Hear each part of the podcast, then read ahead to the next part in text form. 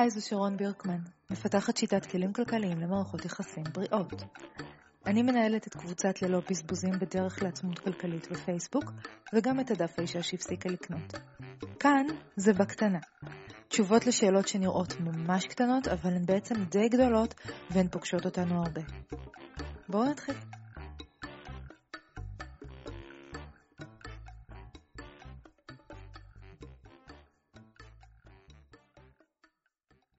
התחתנו, איחדנו חשבונות ונהיה לנו מינוס. הנה שאלה שאני קיבלתי לא מזמן ואני אקריא אותה, כי היא התקבלה בכתב ולא הוקלטה, והיא שאלה מעניינת, היא חוזרת הרבה. היי שרון, אנחנו בני 34, הורים לשני ילדים בני 6 ו3, נשואים 8 שנים. לפני החתונה הוא היה בפלוס, ואני לפעמים ככה, לפעמים ככה. אחרי שאיחדנו חשבונות, החשבון המשותף תמיד במינוס. יש לנו דירה עם משכנתה, הוא עובד בהייטק ואותי פיטרו אחרי שחזרתי מחופשת לידה של הקטנה, ובקושי מצאתי מקום אחר. הוא טוען שאנחנו במינוס בגלל ההתנהגות שלי. אני לא חושבת שאני עושה משהו לא נכון, ואומרת לו שאצל כולם זה ככה. מי צודק? אנונימית יקרה שלי, קודם כל, כל הכבוד לך על האומץ לשאול את השאלה הזאת. זו שאלה שהמון זוגות מתמודדים איתה, את גם תכף תראי שיש פה יותר מעניין אחד. אז בואי נתחיל מלהגיד שאין ספק בכלל שניהול הבית שלכם יכול להיות יותר טוב. איך אני יודעת? כי אתם במינוס בלי הפסקה דווקא מהרגע שהתחלתם להזרים שתי הכנסות לחשבון אחד. המינוס הזה יכול לנבוע מכל מיני דברים, אני אתן לך כמה דוגמאות. למשל, אתם לוקחים על עצמכם התחייבויות גדולות ביחס להכנסות שלכם. למשל, העלויות של גידול הילדים מכבידות עליכם, ואני אגיד לך בסוגריים שגם פה אני הייתי בודקת לעומק, כי יכול להיות שלא הכל באמת משרת את המטרה של טובת הילדים.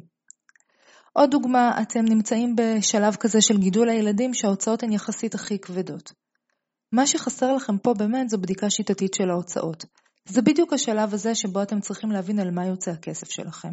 לא באופן כללי. בדרך כלל אנחנו ככה נוטים להעריך דברים, והכוונה בעיקר להוצאות שאנחנו לא אוהבים להודות שיש לנו, בפחות ממה שהם באמת.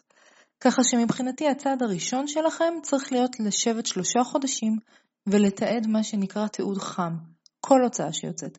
לא משנה אם יוצאת בכרטיס אשראי, לא משנה אם יוצאת בצ'קים, לא משנה אם זה מזומן, פשוט תכתבו. אחר כך אנחנו נדבר איך לנתח את המידע, אבל כרגע את עובדת עם עיניים קשורות, איך את יכולה לדעת מה קורה, ואם את לא יכולה לדעת מה קורה, איך את יכולה להשתפר. ועכשיו תסלחי לי באמת על המעבר אחד, אבל בואי נדבר לרגע על איך שתיארת את הגישה של בעלך אלייך. את אומרת, הוא טוען שהמינוס הוא בגלל ההתנהגות שלך. ותראי, אני לא יודעת אם זה נכון, כי באמת אולי את ממשיכה ככה להוציא על עצמך כמו שהיית מוציאה כשהיית רווקה, ושוכחת במרכאות, שעכשיו הדיור יותר יקר, הדירה יותר גדולה, יש 2 ילדים בתמונה, אבל רציתי להעלות פה עוד 2 אופציות. אופציה אחת היא שיכול להיות שחלוקת התפקידים ביניכם לא הכי טובה לך. שימי לב שהוא חזר לעבודה שלו בהייטק, מבחינתו, תעסוקתית. הילדים לא שינו הרבה. את, לעומת זאת, שילמת מחיר על הילדים, עדיין משלמת. אותך פיתרו. את בעצמך מעידה שבקושי מצאת מקום אחר. אני מניחה שזה קשור גם לזה שבסופו של דבר, לך יש יותר תפקידים בבית. את אחראית על הילדים, כי את שעות העבודה של ההייטק אנחנו כולנו מכירים. ואני רוצה לשאול אותך פה, יכול להיות שחלוקת העבודה הזו שוחקת אותך? יכול להיות שהיא גורמת לך לתסכול? יכול להיות שלפחות חלק מההוצאות את מוציאה כי את אומללה? עכשיו אני אספר לך שלא מזמן פורסם מחקר והוא מאוד משמעותי על הנושא של אומללות של אמהות צעירות. אני חוששת שאת נופלת בדיוק לסטטיסטיקה הזו. האופציה השנייה שרציתי להעלות הייתה שיכול להיות שיש לכם בעיה מסוימת באופן שבו שניכם תופסים את החיים ואת המטרות שלכם. יש לכם פער. והפער הזה מייצר לך רעש במערכת ובסוף נוצרת ביניכם דינמיקה לא הכי בריאה. הוא נהיה הורה אחראי והוא אחראי להביא את רוב הכסף הביתה, אבל את אחראית על ההוצאות. ומצד שני, אין ביניכם דיבור מעמיק בנושא הכספי. הרושם הזה מתחזק אצלי כשאת אומרת שכולם ככה, כי למי אכפת מהמצב אצל כולם? כשהיינו ילדים היו אומרים לנו, אם כולם יקפצו מהגג, גם אתם תקפצו.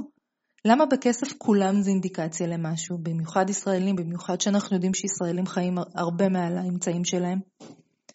ממה שאני מבינה, הוא קצת לחוץ, ואת קצת אולי שעננה מדי, וזה יוצר לך מתח. בסופו של דבר, שניכם לוקחים את המתח הזה ללב. מהניסיון המצטבר שלי אני יכולה להגיד לך שהמתח הזה גורם להוצאות מוגדלות. באמת. כאן לדעתי שווה לכם לעשות בדק בית, לתאם ציפיות. הרבה פעמים הצד שלא אחראי על ההוצאות בכלל לא יודע כמה דברים עולים, אז את יודעת, שווה לך להראות לו ולדבר איתו על זה, וכמובן גם להחליט שמעכשיו אין לך את הפריבילגיה להתעלם מהמינוס. אין לך את הפריבילגיה ואת פועלת באופן אקטיבי ורציני כדי לשפר את ההרגלים שלכם, כי אל תטעי. זה שאת במקרה הצד שמגייץ את הכרטיס לא אומר שהרגלים האלה הם רק שלך, אלה הרגלים שלכם בתור משפחה. אז לסיום, אנונימית יקרה, אני מציעה לך להתמודד עם הנושא הזה עכשיו, כל עוד יש לכם אופציה לתקן גם במישור הכלכלי וגם במישור של היחסים ביניכם.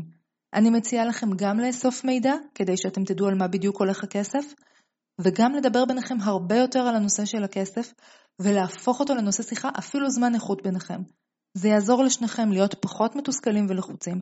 כל צד יתחיל להבין את המצוקות של הצד השני, ובסוף כל המשפחה תרוויח מזה. אם יש שאלה שככה מטרידה אתכן ובא לכן לשאול אותי, אפשר לעשות את זה בכתובת bit.ly/בקטנה. וחוץ מזה, תודה רבה שהייתם איתי. אנחנו נשתמע להבא, בקטנה. ביי ביי.